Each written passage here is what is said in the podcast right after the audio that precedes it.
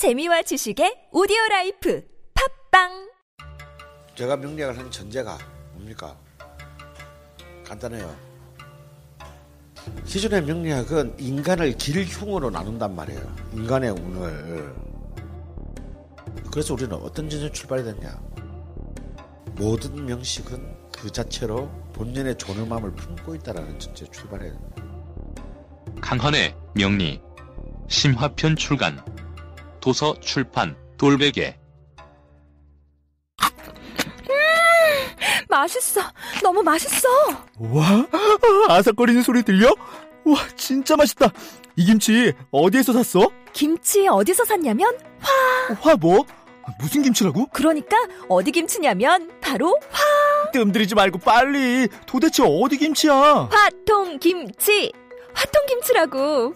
국내산 재료로 100% 자체 생산하는 화끈하게 통하는 화통 김치. 얼른 검색해서 사 먹어. 자 생각해 봐. 네가 어느 날 아침에 눈을 떴는데 너는 미성년자를 끔찍하게 죽인 살인자가 돼 있는 거야. 누군가 모든 것을 조작하고 있다. 근데 이번엔 잘못 건드렸어.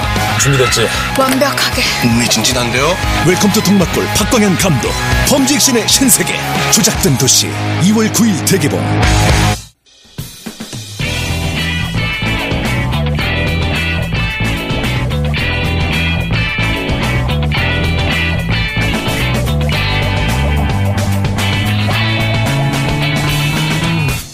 김어준의 뉴스 공장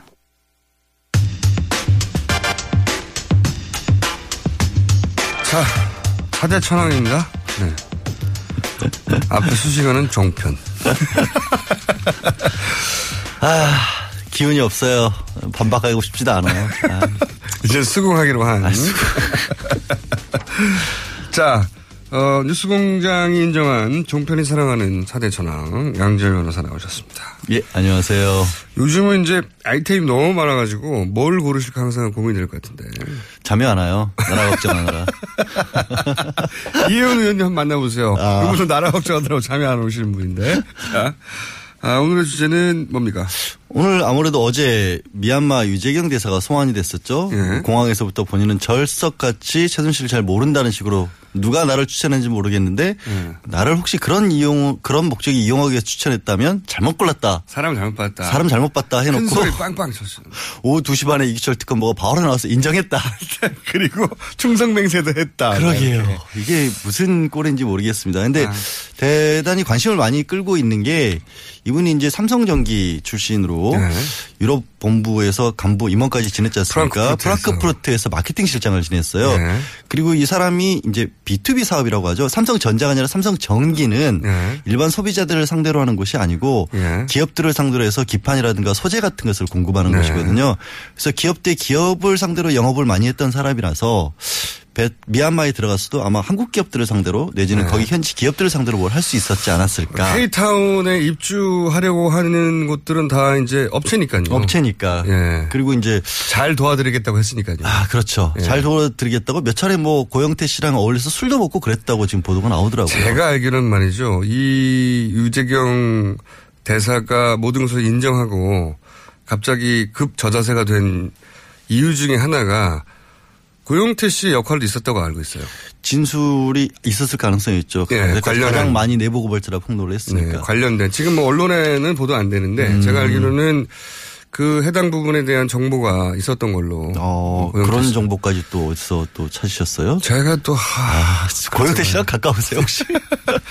제가 정보를 아, 예. 사방팔방에 살고 있습니다. 알겠습니다. 그건 네. 제가 뭐 몰랐던 거니까 인정해 드리고. 근데 이게 일단 최순실 씨한테 그래서 처음 적용하고 있는 혐의가 알선수재거든요. 예.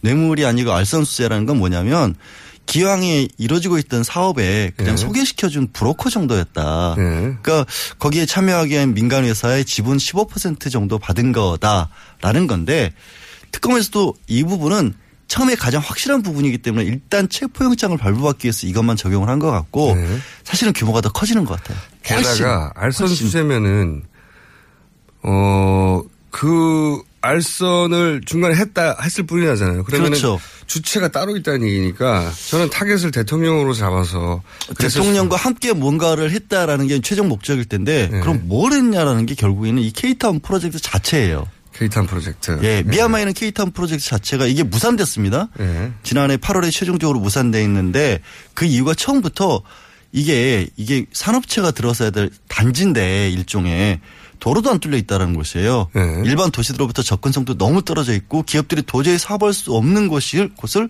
애초부터 부지로 선정을 했다는 예. 거죠. 그럼 부지 선정부터 이상한 거예요. 이게. 그러니까 그거를 강행을 시켰다라는 건데 네. 그걸 강행하는 과정에서 사실은 그 전에 있던 200년 대사를 강제로 물러나게 만들고 네, 이 사업이 말이 안 된다고 해서. 말이 안 된다고 하니까. 아니 대사 입장에서는 찾아보니까 도저히 말씀드린 것처럼 길도 안 뚫려 있는데 그럼 우리가 미얀마에서 도로부터 다시 나와줘야 되냐. 게다가 그 그걸 사용하려고 했던 자금이 ODA 자금이라고 원조하는 자금인데 정부 원조 자금인데 그거를 또 상업적으로. 중간에서 예. 원래 추진하는 데는 국제협력단 코이카라고 예, 하죠 코이카, 많이 예. 거기서 하는데 코이카에서도 반대를 했었던 거예요. 당연하죠. 자기들의 기관의 그 설립 목적과 안 맞는 거예요. 그러니까 예. 근데 K타운은 이게 영리를 목적으로 사업이고 자기들은 비영리로 사실상 원조하는 곳인데. 케이타운도 원래는 영리가 아니라고 했는데 지금 영리로 보고 있는 거죠. 의심을 가는 거죠. 사업 이권들을 네, 이거를 최순실 씨가 애초에 자신의 이권을 위해서 케이타운 프로젝트 자체를 만들었고 그거를 이제 대통령이 전폭적으로 지원을 했다라고 특검은 보고 있는 것 같아요. 네. 그 근거가 되는 게 안종범 전 수석이 또 지시를 받았다는 거 아니겠어요. 그러니까요. 미얀마 사업 도와줘라라는 지시를 그리고 받았고 청와대에서도 회의를 했고. 했고 그 자리에 경제수석실 비서관까지 참여를 해서 그 말씀드린 최순실 씨가 꽂아줬다는 회사 대표하고 여러 번 회의까지 했다는 거예요. 네. 그러면 이거는 뻔히 케이타운 프로젝트 자체가 결국엔 수익 사업이었다. 청와대 프로젝트죠 그리고. 그렇죠. 근데 그러면 이게 그 여기 미얀마 한 군데뿐이었을까요? 아니 제가 그래가지고 요즘 아침에 이제 제가 뉴스 브리핑할 때 저의 이 촉과 또 정보원들과 저의 또 날카로운 분석력에 걸린 네. 비슷한 얘기를 계속 뭐 하고 오늘따라 있는데 그렇게 또 자기 자가 발전을 그렇게 아니 원래 항상 자가 발전 해요 제가. 예. 어 말씀하신 대로 K 타운, K 타워 그 외에 이제 아프리카 뭐 칸는 K푸드 예. 뭐 이런 것들 K푸드도 그렇고 최순실 씨가 그러니까 전체적으로 이, 이 정도쯤 되니까 전체적으로 최순실 씨가 어 노렸던 사업들의 공통점들이 있어요 보면 어떤 거죠? 어 기본적으로 왜 초반에 제가 그 오늘 아침에 잠깐 얘기했는데 초반에 어 개성공단은 음. 최순실 씨의 영향이다. 뭐 그 근거로 처음에 나왔던 게 최순실 씨가 곧 통일이 될 거라고 얘기했고 그러면서 곧. 통일, 예, 통일, 통일 대박. 그리고 이제 최순실 씨가 곧 통일될 거라고 말을 했다는 이야기를 듣는 사람 많아요. 그런 건 간간히 기사로 나왔는데 그러면서 초반에는 무당, 샤머니즘 관점에서 이제 통일이 될 거니까 그러니까 이제 개성공단 더 이상 필요 없고 이런 관점에서 는 얘기했는데 지금에서 되돌아보면 최순실 씨는 이권이 없는 것에 관심이 없어요. 그러니까 사실 정호성 전 비서관을 통해서 국정 과제라든가 이런 부분을 다 문서를 빼돌렸던 이유도 국정에 일일이 개입하고 싶었던 게 아니라 전혀 아니고. 어떤 일을 추진하고 있는지를 보고 그 중에 자기가 이익이 될 만한 것을 찾아내려고 했던 거고 먹을 것을 찾는 네.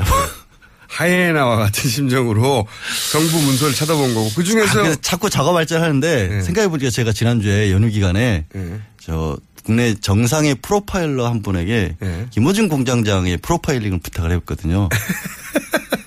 허당이래. 허술하대 너무. 그분이 허당이네요. 아, 아니 김원준 공장자가 잘하는 분이에요. 옆에서 같이 일도 했던 분이고 나중에 알아보세요. 근데 그래서 범죄 계획 이런 거 짜면 안 된대. 그래서 내가 오늘 하려던 얘기로 다시 돌아가야겠어. 네. 근데 이게 누군지 알겠는데요. 예. 그분이 허당입니다. 아무튼 근데 결국에는 생각해 볼 수 있는 게 박근혜 대통령이 또 계속해서 해외를 그렇게 자주 나갔잖아요.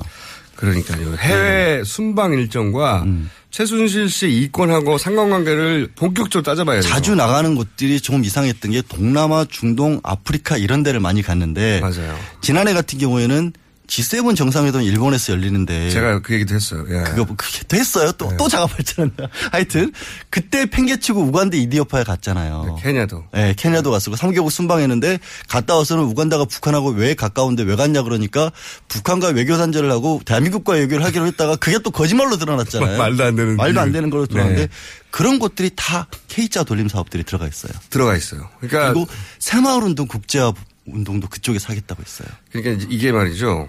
어, 말씀 저하고 비슷한 관점에서 보시는데 계속 그래서 개성공단 사업도 저는 이제 K 사업들은 대부분 기획부동산적인 관점에서 봐야 된다. 이건 이제 건물 짓고 그 다음에 거기에 들어가는 이권 챙기고 기획 부동산이잖아요. 아, 그렇죠. 네. 지은 과정에서 가입하지 또 다 지어놓고 한 다음에 입주시키는 과정에서 개입하지 얼마나 있고. 돈이 많이 나가요. 그리고 자기 음식 문화 부분을 담당했으니까 거기 들어가는 음식점들도 다 이권 챙길 수 있지 않습니까? 이 기획 부동산인데 놀라운 점은 뭐냐면 그 돈이 정부 돈이라는 겁니다. 정부 돈으로 기획 부동산을 기획한 거예요. 정확하게는 세금이죠. 우리 돈. 네, 우리 돈이죠. 우리 돈이죠. 네. 예. 근데 그거를 또 하나 뒷받침해 줄 수 있는 부분이 안정범 참 이 양반 수첩에 참 많은 게 들어있는데 지난해 2월 20일자 수첩에 아까 잠깐 얘기 나왔던 국제협력단 코이카 있잖아요. 네. 코이카를 앞으로 아프리카 중동 지역에서 사업할 때 빼라는 지시사항이 나와 있어요. 그리고 거기를 뭘 집어넣냐면 네. 새마을 운동 중앙회 본부를 집어넣습니다. 이게 말이죠. 또 두 가지를 말하고 싶은데 네. 그래서 저는 개성공단도 대체공단을 찾으러 돌아다니거든요. 직후에. 그런데 그때 갔던 지역들이 보면 베트남이나 아프리카, 그러니까 저는 이디오피아에 케냐에 개성공단의 대체 공장을 이디오피아로 간다는 걸 상상할 수도 없는 일인데 제가 그래서 혹시나 하는 마음에 하지만 저희 촉을 믿고 자료를 막 찾아봤어요. 이디오피아에 진짜로 갔어요. 개성공단 대체제를 찾으러 가. 아니, 그러니까 그거는 얘기하신 것처럼 네. 땅 보는 사람들은요 어디도 안 가리고 다녀요. 근데 그걸 통일부하고 같이 갔거든요. 그러니까 제 말은 뭐냐면 개성공단도 기획부동산의 관점에서 이 공단을 닫아버리면 이 공장들이 어딘가로 옮겨야 되잖아요. 그러면서 대체 공단을 찾으면서 거대한 이권이 발생하거든요. 기업체들은 그 사이 다 죽어라 그러는데 저는 기획부동산의 관점에서 개성공단 폐쇄를 전면적으로 재검토할 필요가 있다고 주장하는 이 얘기를 어제 전에 제가 들었으면 네. 이것도 허당이다라고 했을 텐데 네. 어제 이후에 유재경 대사와 관련된 부분을 쭉 다시 한번 돌아보고 나니까 이것도 그럴듯해 보여요. 그리고 제가 그래서 말씀드렸 이제야 말하는 겁니다. 그 전에 말해봐야 허당이라고 말할 테니까. 우주 최초로 제가 제기합니다, 이게. 근데 아까 제가 말씀드리는 것 중에 하나가 코이카를 빼고 새마을운동본부를 집어넣었다 그랬잖아요. 네. 그 뒤에 뭐가 들어가냐면 미르재단이 들어갑니다. 그렇죠. 예. 그런 일들을, 그러니까 이 또, 또 이게 다 해외에서 벌어진 일이잖아요. 그러니까 이게 국내에 눈이 안 들어가는 곳들이에요. 이게 자금 추적도 안 돼요. 그리고 나서 뭐가 좋냐면 한번 그렇게 새마을운동 국제와 못 사는 나라들의 우리가 우리의 그 경험과 노하우를 전수를 해주면서 도와줬다. 명목도 좋아요. 그걸 한 번 만들어 놓으면 국책 사업 되니까 쭉 이어지는 거죠. 정권이 바뀌어도. 이게 그래서 지속 가능한 기획 부동산 사업이라고 말하는 겁니다.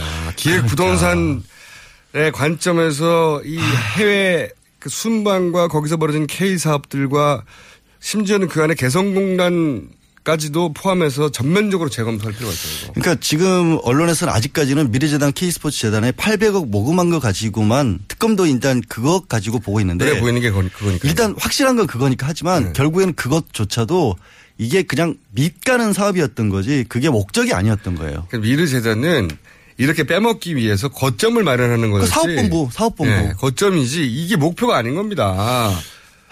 참 생각해 보니까 그런 것 같아요. 최순실이라는 사람이 아버지 최태민 때부터 박근혜 대통령 만들기 프로젝트 40년을 추진을 했는데 네. 본인도 지금 이미 알려진 건 수백억대 재산가고 뭐 언니랑 동생들도 뭐 수천억 대 이미 재산 드러난 것만 드러난 것만 있으면. 400억 뭐 100천억 그렇잖아요. 네.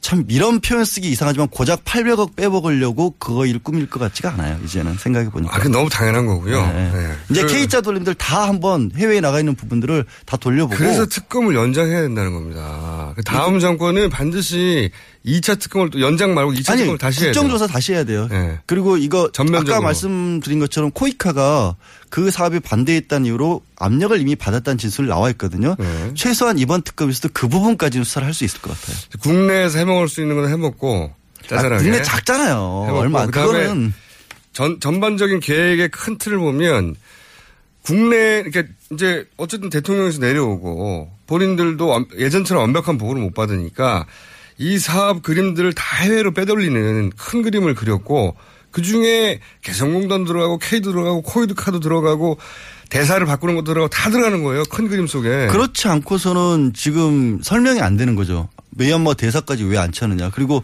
아직은 이제 확인된 건 아니지만 베트남 대사도 최순실 씨 입김이 작용했다는 의혹도 들어와 있고. 그거는 뭐 그 현지 베트남 영사가 직접 그렇죠. 폭로를 한 네, 부분이기 때문에. 부분이고 예.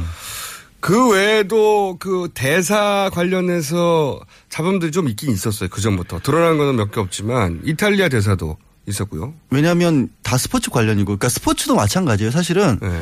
펜싱이나 이런 부분에 그렇게 펜싱팀 창단하고 이런 부분이 배드민턴도 있고요. 배드민턴도 있고 배드민턴이 들어가는 거는 노승일 노승일 부장이, 부장이 배드민턴 배드민턴, 선수 출신이고, 출신이고 고영태 씨가 펜싱 선수 출신이었고 예, 자기 가까운 사람들. 친했었고 예. 그리고 스포츠 센터들이 이게 일종의 프랜차이즈 사업이 될 수가 있거든요. 그렇죠. 커피 프랜차이즈 거기 집어넣으려고 그랬다는 거 아닙니까? 할 수 있는 모든 일을 다 했어요. 빼먹을 수 있는 모든 구멍을 다 차단해가지고. 그러니까 이런 것들을 생각하니까 이 그림들이 너무 너무 커지고 있- 커지는 거예요. 그러다 보니까 잠이 안 와요, 진짜. 어, 근데 이제 이런 그 재미도 있습니다. 그러니까 이제 이걸 재미라고 하면 뭐 하지만 이렇게 그 종합적이고 복합적이고 완전한 이런 계획들을 내가 본 적이 없거든요. 그러다 보니까 구석구석을 찾는 재미가 있어요. 그래서. 개성공단과 이디오피아를 연결해가지고 대체공단으로 연결하는 거 이거 쉬운 게 아니거든요. 네. 아니 그게 한, 부- 한 가닥 진화된 거죠. 이제 본인의 아버지 최태민 씨가 새마을 운동에 이렇게 약간 격가지를 쳐서 새마을 운동본부 이런 걸 만들어서 그거를 추진한다는 명목으로 기업들로부터 돈도 받았고 실제로 거기서 추진하는 SOC 사업 같은 거 건설 사업 같은 그렇죠. 데에서 맞아요. 돈을 뜯어냈던 건데 똑같은 롤모델이었는데 그걸 해외로 확장을 시킨 거죠. 최재석 씨가 어, 최태민 이복 아들. 이복, 어. 이복 형이 오빠죠. 이복 오빠. 그러니까 최순실 씨 이복 오빠고 최태민 씨 아들이죠. 네 번째 부인의 아들인데 이분이 그런 얘기를 그 한 적이 있어요. 어, 다른 인터뷰에서 뭐라고 했냐면 그 아버지가 당연히 수첩이 있었다. 아, 평생 쌓은 노하우가 거기 다 있는데 거기 보면 대기업으로부터 돈을 어떻게 받고 해외로 어떻게 돈을 빼돌리고 자기도 수첩을 본 적이 있다. 근데 이제 그 수첩 안에 있는 노하우를 여기서 다 구현하고 있는 겁니다. 거기다 약간 업그레이드를 해가지고 해외에서 이제 기획 부동산까지. 사실은 스포츠 관련 부분도 처음에 눈을 떴던 건 최태민 씨였으니까 그런 네. 부분도 맞는데 정말 근데 이제 박근혜 대통령이 과연 얼마만큼이나 이 사실을 알고 개입을 했을지도 또 수사에서 밝혀봐야 될 부분인데 분명한 거는 말이죠. 박근혜 대통령이 그 사업 비즈니스 모델의 디테일은 몰라도 되는 거예요. 아니 이게 사업 제가 궁금한 건 그런 거죠. 과연 이런 것이 사업성으로 추진한 거냐 아니면 본인은 정말 아버지가 했던 새마을 운동을 계승한다는 차원에서 추진을 했을 아니 것이냐. 자기 합리화는 있었겠죠 물론 네. 안쪽에 하지만 생각해 보면 말이죠 예를 들어서 그 아주 작은 사건들 어? KD 코퍼레이션 같은 거 그거 아무 상관 없잖아요 그렇죠. 인사까지 다. 국가 발전하고 아무 상관이 없단 말이죠 그 조그만 업체 하나 조그만 업체 하나 살리는 국가 건데 발전을 하는 겸해서 업체도 좋은 데라니까 아니 너 지원을 해줬다는 그런 거 업체가 아니에요. 몇 개인데 아니 본인 귀에 들어온 건 그거밖에 없으니까 그 일단. 누가 줬냐 이거죠 최순실 씨거든요 어, 그 유경수 여사가 중소기업 민원 잘 들어줘라고 했으니까 해줬다는 거 아니겠습니까? 중소기업이 몇만 개인데요. 그 중에서 왜 그런 그 육성해야 될 중소기업은 다 최순실 씨하고만 관련이 있냐고요.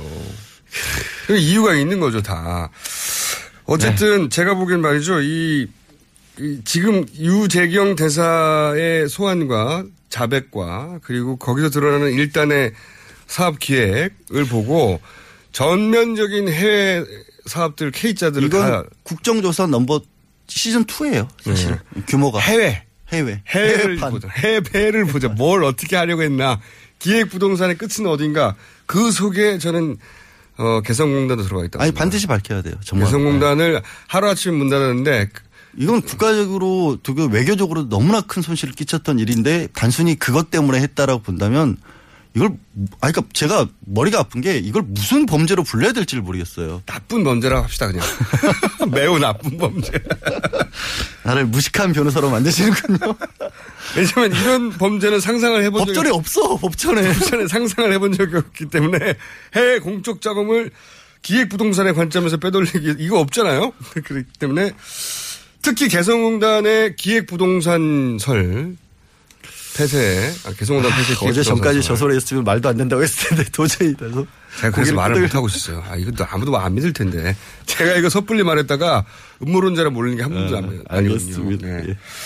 하지만 대부분 사실로 밝혀졌다. 그래서 저는 이것도 매우 높은 가능성으로 개인적인 한꺼번에 수사의 한 축으로 네, 개인적으로 인정하겠습니다. 네. 네. 자.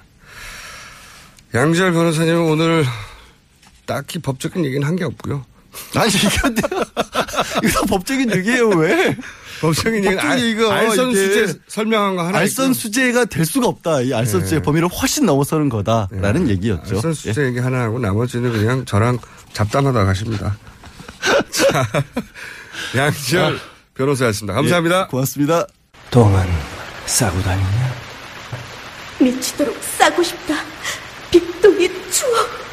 미국 장사랑! 구렁이 똥 이뻤다. 장이 살아야 내 몸이 산다. 혈중 콜레스테롤 개선과 배변 활동에 도움을 주는 건강 기능 식품입니다. 빅동의 추억. 미궁 장사랑. 지금 검색창에 미궁 장사랑을 검색하세요. 이건 제가 싸보니까 효과가, 싸보니까? 써보니까 효과가 있는 것 같아요.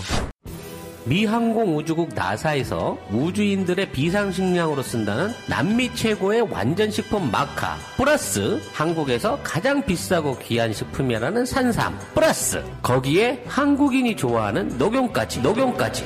일단 이 세 가지를 모두 넣은 제품이 나온 거니까. 마카 산삼 녹용. 대박. 좋은 건 다 있네. 031-323-2559 영암네이처 yhnaturi.com 한글도 남보다 빨리 깨치고 참 똑똑했는데 갈수록 실력이 뒤처지는 것 같아 걱정이에요. 혹시 초등학교 교과서 본 적 있어요? 어려운 어휘가 너무 많아요. 학교에서는 어휘 개념을 하나하나 설명해 줄 시간이 정말 부족하잖아요. 그럼 어떡하죠? 내 아이의 어휘만큼은 내가 책임져야죠. 어휘 공부의 정성. 초등어휘 3천, 초등어휘 5천. 검색창에 초등어휘 3천을 쳐보세요.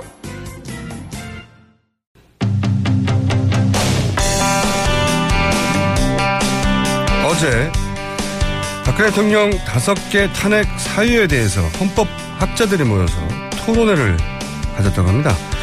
이 자리에 함께했던 서강대학교 법학 전문대학원 임지봉 교수님 전화 연결되어 있습니다. 안녕하세요. 안녕하세요. 네. 헌법학자님들이 모여서 이런 얘기도 하는군요. 네. 예. 사실 헌법학자들이 굉장히 관심이 많겠습니다. 뭐 사명감으로 네. 예, 많이 모였습니다. 헌법적으로 굉장히 위기 상황이고 네. 그래서 이 미- 헌법적 위기 상황에 헌법학자들이 목소리를 음. 내야 된다는데 여기 투합해서 이제 어, 그간 토론회가 열리게 된 것입니다. 알겠습니다. 여러분의 헌법학자들이 모여셨다고 하니까 그 결론이 궁금한데 먼저 이제 다섯 개 탄핵 사유 중에 예. 어, 굉장히 어려워요 문, 문장도 비선 실세에 의한 국정농단의 어, 어, 비선 실세의 국정농단에 의한 국민 주권주의와 법치주의를 위반했다. 예. 이것이 첫 번째 사유예요. 예. 말도 굉장히 어려운데 예. 여기에 대해서는 어떤 정도의 중재가 모였습니까? 예, 고려대학교 김선택 교수님께서 이제 발제를 하셨는데요. 네. 예, 국민 주권주의에 의해서 국민은 국민이 가지는 신성한 권력을 어, 선거를 통해 뽑힌 대통령에게 위임한 것 아니겠습니까? 네네. 따라서 대통령은 그 국민으로부터 위임받은 신성한 권한의 행사에 있어서 다른 제3자가 개입하는 것을 허용해서는 안 되는 것입니다. 그런데 어, 박 대통령이 최순실 씨와 매우 특수한 관계를 유지해 오면서 네. 이 비선실세 최순실 씨가 국정 개입에 에, 국정에 개입했고 대통령의 권한 수행에 개입했는데 그 범위가 매우 광범위하고 정도도 심각하기 때문에 이 국민 주권주의 또 법치주의 위반이고 이 사유 하나만으로도 대통령 파면이 정당화될 정도다라는 발표가 있었습니다. 그렇군요. 자, 제가 간단하게 이제 여러 주제니까 일단 핵심만 짚어보겠습니다. 그다음 어, 그다음 이제 대통령 권한 남용입니다. 네. 예. 이 부분은 어떤 결론에 도달했나요? 헌법이 공무원에 대한 임면권을 대통령에게 권한으로 부여하고 있는데요. 네. 대통령이 이 공무원 임면권을 남용해서 헌법 7조 2항이 규정하고 있는 직업 공무원 제도를 위반 하는 위헌 행위를 했다는 것이죠. 음. 왜냐하면 문체부의 국과장들 네. 에게 그 승마 대회 성적 조작과 관련해서 그렇죠, 조사를 시키고 그 조사 결과를 보고한 것에 대해서 문제를 삼으면서 그 문체부 국과장들 나쁜 사람이라 하고요. 네. 왜냐하면 그 성마대에 에, 최순실 씨의 딸인 정유라 씨가 네. 우승을 못하고 준우승을 한 게 화근이 됐거든요. 네네. 그래서 또 그 얼마 후에는 그 사람들 아직 있어요 하면서 실제로 이 문체부 국과장들 다른데 한직으로 밀려난 사람들을 결국은 이제 해임하게 하는 그러한 일을 벌였기 때문에 대통령의 공무원 임명권이란 권한 남용에 의해서 음. 직업 공무원 제도를 위반했다고 본 것이죠. 네. 왜냐하면 직업 공무원 제도의 핵심이 바로 공무원의 신분 보장입니다. 즉 공무원에 대해서는 부당한 해임을 금지한다는 것이 헌법 7조 2항이 규정하고 있는 직업 공무원 제도의 핵심인데 거기 거기에 위반했다는 것입니다. 그 말씀하시니까 당장 생각이 나는 게 이제 임명권 관련해서 예. 어제 입국해가지고 처음에 부인했지만 결국 최순실 씨 추천으로 미얀마 대사가 됐다는 유재경 씨 관련 또 역시 이, 어, 정확하게 이 임명권 남용에 해당되는 거 아닙니까? 그렇습니다. 네. 대통령이 공무원을 임, 임명하거나 해임할 때에도 그 법에 정한 사유, 그, 그 다음에 법에 정한 그 자격 예. 등을 에 근거해서 해야 되는 것이거든요. 예. 그런데 그야말로 비선실세 최순실 씨가 면접까지 보고 말이죠. 그 네. 추천을 한 사람이 그 직후에 이 대사로 임명이 되는 고위직 외, 외교 공무원인 대사로 임명되는 이런 일이 벌어졌다는 이 의혹이 사실이라면 이거 하나만으로도 음. 대통령 권한 남용에 의한 위헌 행위에 해당하고요. 또 앞에서 봤던 어, 비선실세 국정농단에 의한 국민 주권주의와 법치주의 위반에도 또 해당하는 것이죠. 알겠습니다. 저희가 어, 뭐 하나하나 하려면 한, 한- 한두, 끝- 한두 끝도 없는데 예. 이 다섯 가지가 뭔지를 한번 정리해 보는 관- 어, 의미에서 오늘 연결했는데 세 번째 예. 언론의 자유 침해 에, 이거는 어떤 어, 이유로 들어갔고 어떤 이유로 또 이 탄핵 사유라고 결론이 나는 건지 예, 2014년에 예. 정윤의 문건 아, 예. 때가 터졌을 때 그것을 세계일보가 보도하지 않았습니까? 네네 그것을 보도한 세계일보 기자를 청와대 고소를 하고 또 세계일보에 여러 가지 광고 탄압까지 가, 가해집니다. 음. 그야말로 세계일보라는 언론기관에 언론의 자유를 침해한 것이죠. 명백하네요. 예. 그렇죠. 그래서 이 언론의 자유가 없는 자유민주주의가 있을 수 있겠습니까? 따라서 그 자체로 이 세 번째 사유도 충족시키고 따라서 대통령을 파면하는 것을 정당화하는 탄핵의 근거가 된다라는 발표가 있었습니다. 알겠습니다. 그리고 세월호 7시간 부분은 충분히 이해가 가고요. 생명권 보호. 예. 그 지금 가장 이제 그 쟁, 쟁점이 되고 검찰에서 입증하려고 노력하고 있는 게 특검도 이 뇌물죄지 않습니까? 뇌물 수수 등 형사법 및 법률 위반 부분인데 그렇습니다. 이 뇌물죄 부분이 굉장히 입증하기가 쉽지 않고 입증 거꾸로 입증된다면 뭐 명백한 탄핵 사유가 되는 건데 예. 어, 이 뇌물죄에 대해서는 헌법학자들은 어떻게 판단하고 있습니까?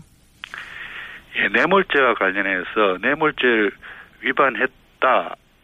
그런 판결은 형사재판에서 법원이 내리는 것입니다. 그렇죠. 예. 탄핵 심판에서 뇌물죄와 관련해서 예. 대통령이 뇌물죄 연루되었느냐, 네. 그리고 어떻게 연루됐느냐, 그 연루된 정도가 대통령을 파면에 이르게 할 정도로 심각하냐, 네네. 심각하다고 판단되면 탄핵 사유가 되는 것입니다. 네네. 그러니까 뇌물죄가 성립하느냐 안, 안 하느냐와는 별개의 문제인 거군요. 것이죠. 예. 설사 뇌물죄가 형사적으로는 성립하지 않아도 관여한 정도로 보아서 심각하면은 파면이 될 수도 있다.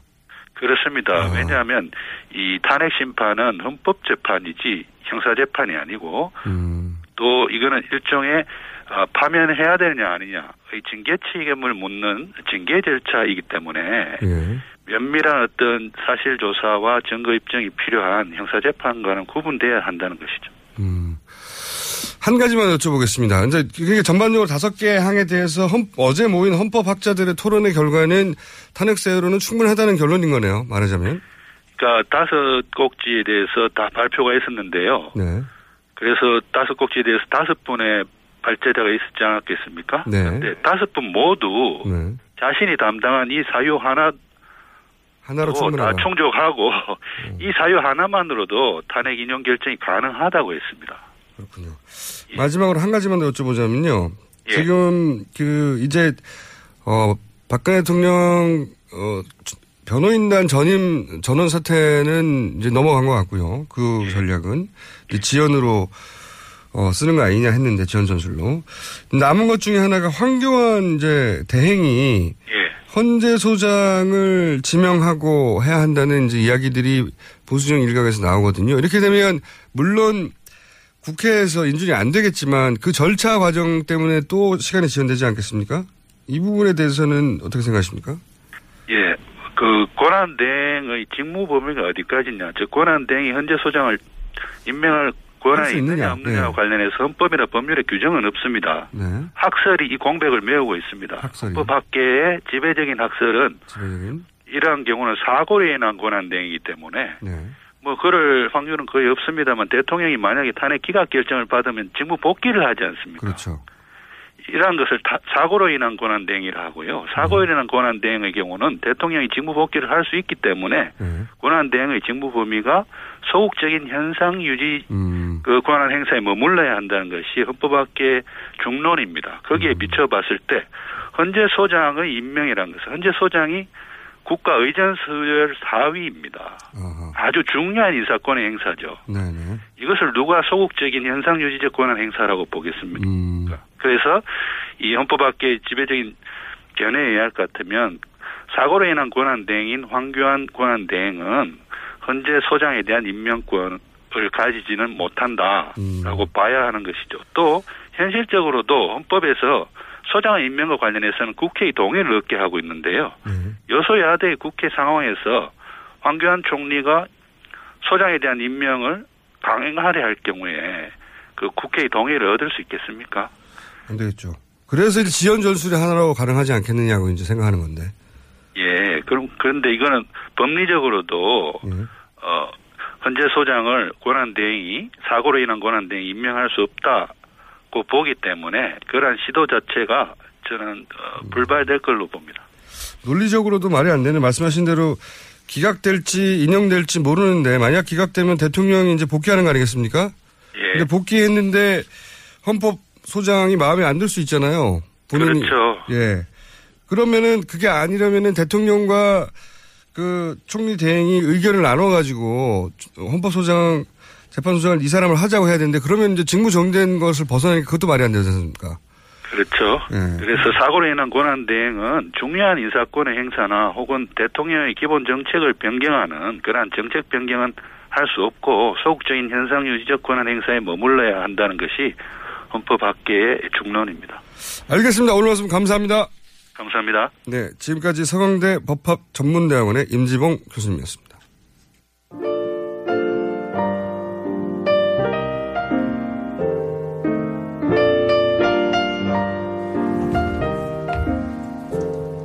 아, 불친, 불친절한 AS.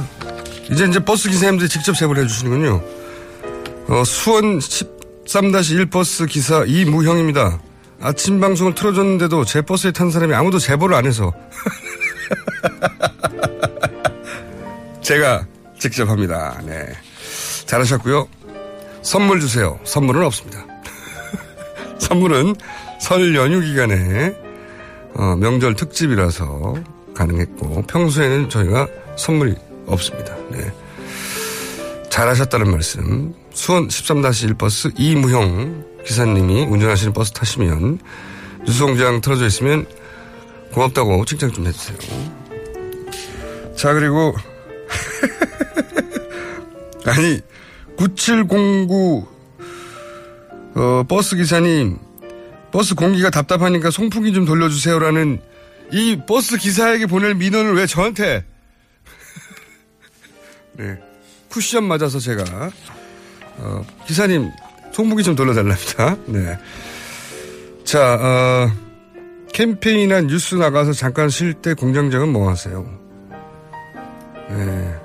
이럴 때는 저는 흡연을 합니다. 비교육적이죠. 여기까지 하겠습니다.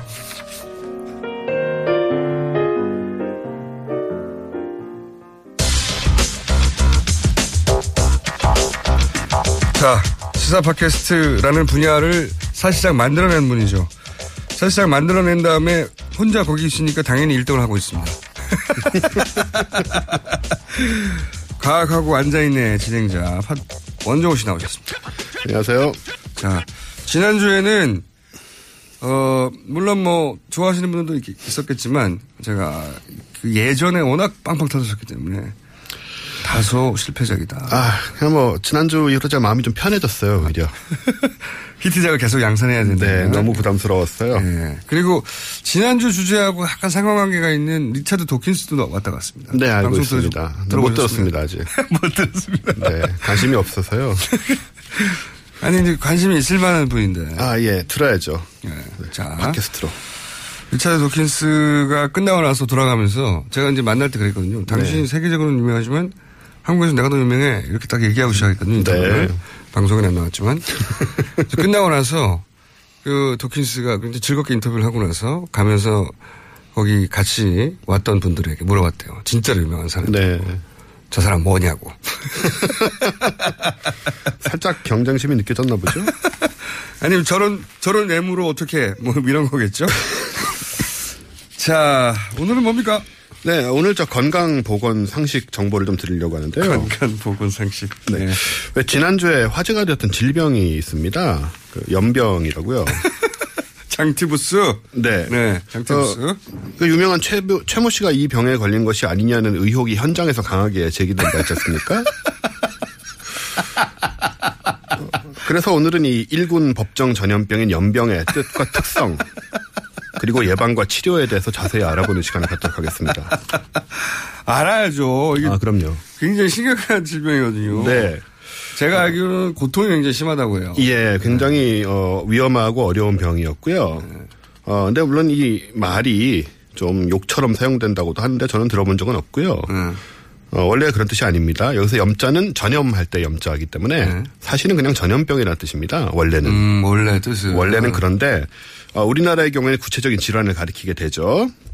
어, 우리나라에서 전염병은 크게 여섯 가지 군으로 분류가 됩니다. 그러면 이 어원에 맞춰서 그 의미를 풀자면 전염병 하네 이런 얘기예요? 그렇습니다. 전염병에 걸렸네. 뭐 전염병을 앓고 있네. 네. 네, 이런 뜻이 되는데요. 그래서 걱정의 이제- 의미네요. 네. 네, 또는 경고 다른 사람들에게 그렇습니다. 이 예. 사람이 전염병에 걸렸어 뭐 이런 거잖아요. 예, 그 부분에 대해서 제가 또 설명을 좀 드리고요. 피해라 뭐 이런 뜻인데. 그렇습니다. 바로 그거죠. 어, 1군 전염병이 가장 전염이 빠르고 사회적 파급력이 큰 경우입니다. 이게 이제 콜레라, A형 간염, 세균성 이질, 그리고 오늘의 주제인 이 연병이 포함이 되는데요. 말씀하신 대로 외래어로는 장티푸스라고 하죠. 장티푸스. 어, 뭐 많이 들어본 이름이다 하실 텐데. 근데 이 이름을 장티푸스를 한 단어라고 생각하시는 분들이 많아요. 아, 한, 한 단어가 아니에요? 한 단어가 아니고요. 장, 티푸스입니다. 아, 장에 티푸스가 걸렸다는 네. 거구나. 정확하게 말하면 위장인데. 그러니까 위장에 걸리는 티푸스란 뜻인데 티푸스라는 말은 그리스어로 혼란스러운이란 뜻이에요. 혼란스러운. 왜냐하면 이 병에 걸리면은 환자가 정신 상태가 굉장히 좀 혼미해지거든요. 그렇군요. 실제로 그렇습니다. 네. 안 걸려봐가지고 뭐 열이 굉장히 올라가나 보죠. 예, 그래가지고 혼미해져서 붙은 이름이고요. 그래서 이제 한자어하고 이제 서양 말이 뒤섞인 뭐 돈가스 같은 그런 식의 단어라고 생각하시면 되고요. 이 병을 일으키는 음. 한자고- 살모넬라균. 네. 네, 장이 한자고 티푸스가 이제 그리스어죠. 그리스어 그래서 결합된. 네네. 아 이게 전 장티푸스라고 하는 그, 그 외국에서 만들어낸 그런 것 같잖아요. 네, 뭐 병명인 줄 알았어요. 장 아니구나. 프랑스어 같기도 하고 네. 아닙니다. 장 네. 프랑스. 장이 걸린 질병인가? 그렇죠. 네. 어, 이 살모넬라 균에 감염이 되는데요. 살모넬라 중에 한 종류의 살모넬라 타이피균이라는 게 있어요. 타이피. 예. 근데 이 주 감염 경로가 환자나 보균자의 대변이나 소변에 오염된 물질을 먹었을 때입니다. 어, 그거를 먹기는 쉽지 않은데 그걸 이렇게 우연히 섭취가 되던가 뭐 오염된 뭐 경우가 이렇게 생기죠. 예. 네. 그래서 일단 연병에 감염이 된 경우에는 어, 불결한 생활이나 좀 이상한 생활을 하고 있는 게 아닌가 의심해 봄직하죠. 어. 증상은 일단 고열, 두통, 구토 등이 일어나고요. 네. 어, 서강대학교 보건실의 자료에 따르면 심한 경우에는 건드려도 반응이 없거나 정신없이 허공을 쳐다보고 또 헛소리를 하는 경우가 있다고 해요. 네, 실제로 이렇게 돼 있습니다. 어, 헛소리. 허공, 네. 허공을 쳐다보는 거는 그러니까 정신이 좀 나가는 상태. 어, 멍한 상태가 되고 멍한 그러니까 상태가 너무 되고. 발열이 심하고 그런 그렇죠. 그런 다음에 이제 헛소리를 하는 경우가 있는데 네. 그래서 지난번 그 최 씨의 경우에는 그 헛소리 부분이 바로 강한 의혹의 근거가 되지 않았나 추정할 수 있죠. 그리고 이제 아, 이, 그 허공 부분도 적용 가능합니다. 이게 묵비권을 행사했다니까 묵비권을 행사하면 할수 있는 게 허공을 쳐다보는 거 그렇죠. 아하. 네, 의학적으로 다 설명이 되는 부분이고요. 네, 설명이 되네요. 막 설득되려고 하고 있어요. 네, 말씀하신 대로 이제 전염성이 언제 심하기 때문에 환자로 의심되는 사람은 즉시 그 사실을 큰 소리로 주위에 알려야 되는 것이죠. 그런 일을 이제 또 하신 분이 계시지 않습니까? 네. 그러니까 이 처음에 이 말이 어 유통되고 사람들한테 네. 굳어지게 됐을 그 유래를 찾아보면 아 저 사람이 그때 당시에는 전염병에 걸리면 큰일 나는 거니까요. 네. 사망 치사율이 굉장히 높았으니까. 그렇죠. 저 사람이 전염병에 걸렸다라고 외쳐서 나머지들에게 그 근처에 가지 마라. 주의하라고 주의하라고 하는 경고성 구호였네요, 진짜. 그렇습니다. 그래서 우리가 모든 걸 이렇게 과학적으로 좀 봐야 되는 거고요. 네. 또 합병증으로 특이한 부분은 간이 커지는 증세가 있습니다. 어, 간하고 비장이 이렇게 확대가 되기 때문에 아무래도 거기에 따른 어떤 변화들이 생길 수 있고요. 음, 아프겠네요. 아, 굉장히 아프다고 해요. 네. 아, 그렇죠. 커지면 안 되는 게 커졌으니까 아프겠네요. 참 걱정됩니다. 그 역사적으로는 1960, 70년대 이른바 개발 독재 시기하고 유행 시기가 ገብ칩니다. 우리나라에서. 이때는 한 해에 수천 명씩 감염이 됐고 치사율이 꽤 높아서 네. 치료를 잘 하지 않으면은 25%에 달했다고 해요. 그러니까 4명 중에 한 명이 죽은 거죠. 1960년대, 60, 70년대. 70년, 70년대에도 이미 어, 아직도 70, 어, 25%에 대한 치사율. 네네. 굉장히 위험한 병이라 다 이렇게 그 격리를 했었고요. 어, 역사적으로 삼국 사기에서부터 기록이 남아 있고 네. 조선시대 중종 19년인 1524년에 대유행을 했다고 중종실록에도 남아 있습니다. 음, 연명이. 네. 이병 경우에 보시다시피 요즘도 환자가 생기고 있고요. 어, 이제 예방과 치료에 대해서 알아봐야 될 텐데요. 예방과 치료에 중요하죠. 역시 서강대학교 보건실의 자료에 의하면 일단 생활 환경을 청결하게 하는 것이 무척 중요합니다. 네. 아까도 말씀드렸다시피 분뇨에 의해 전염이 되기 때문인데요. 네. 요즘은 근데 과거처럼 수세식도 아니고 네. 아, 수세식이 아니라 저기 뭐라고 부르죠? 퍼세식이요? 퍼- 퍼세식이 또 아니고 그 위생 조건은 굉장히 사- 향상돼서 그럴 염려는 별로 없을 것 같아요. 예전에는 이제 그 뒷간과 가까웠잖아요. 네. 소위. 그래서 그리고 또 그걸 야채 뿌리기도 하고 그렇죠. 그 얼음으로 인분을 그러다 보니까 이제 그럴 수 있었을 것 같은데 요즘은 어- 어디서 접촉이 그게 가능할까요? 글쎄요, 그건 뭐 저 이런 어, 분들의 사생활을 잘 모르니까 정확하게 파악하기는 어렵지만 일단 네. 감염이 된다는 경우에는 이런 식으로 어, 접촉됐을 가능성이 있다는 얘기를 할 수가 있는 것이죠. 네. 그리고 어, 감염이 되면 항생제 치료를 하는데 이 환자나 보균자는 강제적으로 격리를 해야 되고요. 그거는 어, 이미 이루어진 것 같고요. 네. 또 주변을 깨끗이 철저하게 소독 내지 소각해야 합니다. 소가 예. 그리고 만성 보균자의 발견 처치가 아주 중요한데 이 이번 최모 씨의 경우에는 활발 활발한 그 활동 기간이 아까 말씀하신 국내 대유행기 네. 1970년대와 겹치기 때문에 그때부터 만성 보균자가 되었을 가능성이 있죠. 네. 그러네요. 그래서 예방 접종을 맞아야 되느냐 이런 생각을 하게 되는데 그러면 그, 그, 그때 그 고함을 지른 미영원. 네. 그 아주머니는 그런 의학 지식을 다 갖추고 사실은. 충분히 그럴 수 있습니다. 그, 그 어떤 인류애라고 할까요? 경각심을 불, 주변 사람들에게 특검, 특히 네. 근무하신 분들도 그렇고 기자들에게 조심해라! 이런 거 아니에요? 그렇죠. 네. 예. 그래서 제가 그- 그 부분을 제가 좀 밝혀드리기 위해서 오늘 얘기를 드리는 거고요. 네. 어, 예방접종을 우리가 어릴 때 맞았는데 지금 일반인은 필요 없고 고위험인 군인 경우에 접종을 합니다. 근데 어떤 사람들이 고위험군이냐면 보균자와 밀접하게 접촉하는 사람, 그러니까 가족이 대표적이죠. 어, 그러니까 지금 경우에는 이분 가족이 덴마크에 있지 않습니까? 그래서 이분도 사실 보균 상태일 수가 있습니다. 주사 맞아야 된다. 빨리 뭐 현지 보건 당국이 역학 검사를 해서 덴마크 검찰에 알려주시면 될것 네, 같아요. 네. 보균 및 발병 여부를 확인하고 치료를 위해서 국내 송환을 하는 것이 필요하지 않나 그런 결의를 드리고요.